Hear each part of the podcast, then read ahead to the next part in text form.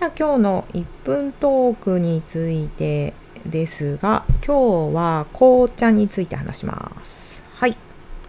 えっ、ー、と、紅茶なんですけれど、実はかなり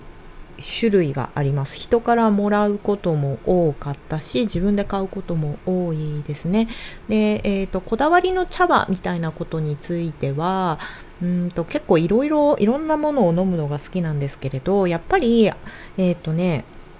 ある程度値段を出したものの方がやっぱり飲みやすいなっていうことが、まあ、この年齢になって気がつくっていうね。うん、で最近よく飲んでるのは TWG、えーと、シンガポールの紅茶ですねそこの、えーとシンガポールブレンドがすごく好きです。私結構スパイシーな香りのする紅茶が最近は好みで、そのブレンドは、えっと、結構そのチャイにしても美味しいような割といろんなスパイシーな、えっと、香料が入ってる紅茶なんですよね。うんまあ、ただこれは結構あったかくなってくると変わってきたりするので紅茶についてはまた別途お話ししたいなと思っています。はい。では、1分トーク終了。では、本日も始めていきます。世界をちょっとカラフルにするラジオ。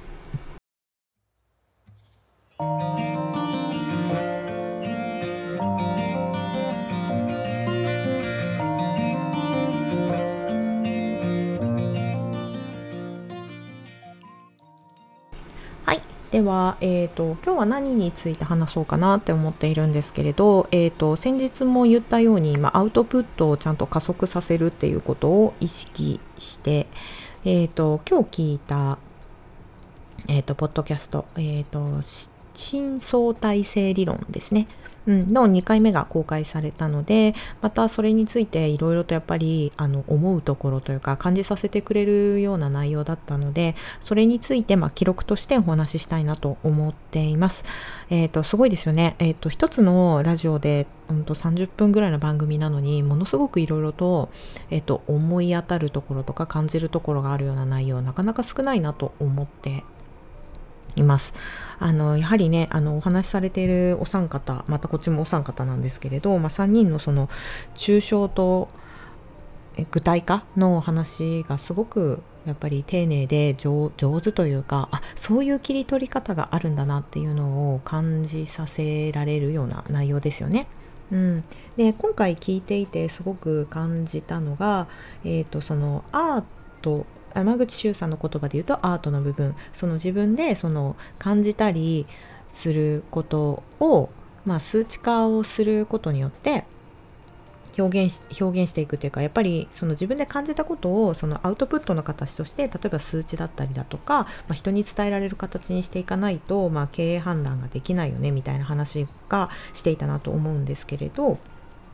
うんと最後の方に、えー、と皆さんがそれは実は個人の中でも結構行ってることだよねっていうところで、まあ、今回締めくくられていたと思うんですけれど、えー、と私この辺りがものすごい共感しているな共感ができる部分があってで、えーとまあ、結構そのもともと今は、まフリーであの働いていたり、まあ、こういうラジオみたいなことをやっていたりするからそこまで時間の制限がないんだけれないんですけど、まあえーと会社で働いていた時にあの営業とかその個人とかその持っているチームに対して数字の目標を与えられるような仕事を多くやっていたんですよ。まあ、それは営業だったり、まあ、店舗の運営だったりすることがしたことがあったんですがでその時にやっぱりなんで私は数字を追わなくちゃいけないんだろうっていうところがずっと引っかかっていたんですよね。あのもちろん会社を継続していく上ででお給料をもらう上で、えっと、その結果を出さなくちゃいけない。自分がもらうお給料に対してその何倍かのものをやっぱり売り上げとしてあの出すことによって、まあ、自分のお給料がお給料が払われているっていうことは頭でももちろん理解をしていたんだけれどなぜそのお金っていうもので全ての指標が測られるのかなっていうところがもうずっと引っかかっていて。でねそれはね、えーと、ビジネスっていう面を考えるのとその会社を経営していくっていう面で考えるとものすごく必要なことだっていうのはあの頭では分かってはいたんですよ。ただそれがえっ、ー、と何て言うのかな全然腑に落ちなくてうんダメだったんですよね。でその数値を与えられると私はすごくストレスを感じていて、まあ、例えば100万円の目標に対して、まあ、今今月、えーと、真ん中を過ぎたところで例えばまだ40%しか達成していないから お前はこういうふうにその行動指針行動指針をどうやって変えていくのみたいなことをやったりするわけじゃないですか営業とかだと。みたいなことをやられるともうすごくストレス。なんか私はこの10%を達成することができないからもうすごくなんかダメな人間だみたいな感じで結構なんか割とネガティブ思考っていうか、うんと、そこで結構思考が止まってしまうタイプの人間だったんですよ。うん、でまあそれにそれでまあ結構割とメンタルもやられてきたなっていうところがあってだからそのなんか私の中でその目標っていうものは昨日もアップした内容にもやるんですなるんですけども例えば黙想だとか触れるみたいな感じでなんかその自分にとってどれだけしっくりくる目標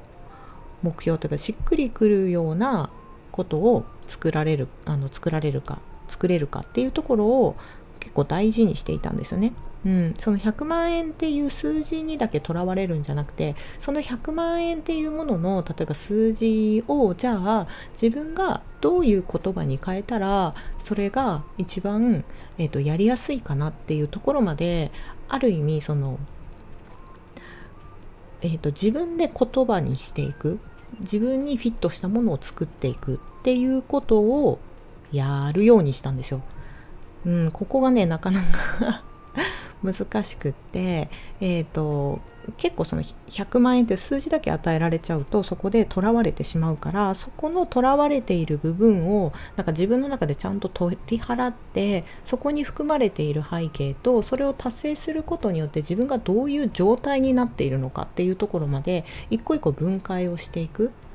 うん、っていうふうに、まあ、一回そのなんだっけ、まあ、ある意味数字って、まあ、具体化してるものじゃないですかその具体化を、えーともう一回自分に対して抽象化をしていくっていうところの練習をしていました。うん。うん、でねこれをやると何が起きるのかっていうとね、えーと、自分がそのもあの与えられたその目標を自分に自分にとって一番フィットしていく形に変えていくと最終的に与えられた、えーと目標よりも大幅に超えて結果が出ることがあったりするんですよ。うん、で、えーと、この考え方ってすごく実はヨガにも似てるなと思っていて、えーと、私結構これヨガのレッスン中に言うんですけれどみんな、あのー、初めてそのヨガの例えばポーズを、ま、見せた時に、えーと、やっぱりそのやってる先生の形が一番正しいまあ、あれが一番その具体化された中でのベストだと思っちゃうからそこに自分を寄せていくんですよね。それになろうとするんですけれど実はヨガその考え方は違っていてそのある、まあ、イメージするベストの形と今の自分を比較して今の自分をそこ今の自分の中で今の自分をしっかり見る。その今の自分の体の硬さとか体の、うん、状態や心の状態を見てそのベストに最大限の中で自分はじゃあ寄せていく。自分がそのポーズに寄せていくにはどうしたらいいんだろうっていうふうに考えるのがヨガなんですよ。で、ここがやっぱり醍醐味だなと思っていて、で、この視点に気がついてから、だいぶなんか私の中でのそのクリエイティビティっていう考え方が変わったんですよね。うん。あのーどなたかがアートの話していたけれど、えーと、アートっていうものは全て模倣であるっていう完全なるオリジナリティはないっていう話を、えーと、どこかで聞いてことがあってでその中でじゃあ自分の中で、まあ、例えば差別化をしていく、まあ、クリエイティブとかオリジナリティを出すのはどうしたらいいのかっていうと,、えーとそのもともとあったものに対して自分が自分で考えて自分にそこに近づけていく。うん、もしくはその一番イメージするものに対してを自分に近づけていく自分にフィットさせるためにはどうしたらいいのかっていうところを考えるのが実はオリジナリティでありクリエイティビティなんじゃないかなっていう考え方に変わったんですよね。うん、でこれをすることによってそのなんだっけ？うんと私の中ですごく納得感があるというか、えーと要は自分でその方法とか自分のやり方を考えたっていうある意味自分に対しての責任も生まれたしでその作り出したものに対しての、えーと、肯定感が生まれた。ま、例えばそれで、えっと、他人が良くないよって言われたけれど自分が考えたものだからなんだっけそこになんか変な感情が生まれないあなたが言ったからとか他人に対しての多責も生まれないし、えっと、自分の出したものに対して、まあ、素直に責任を取ることができるから相手から言われてもそれはなんか素直に受け止めれるようになったなっていう、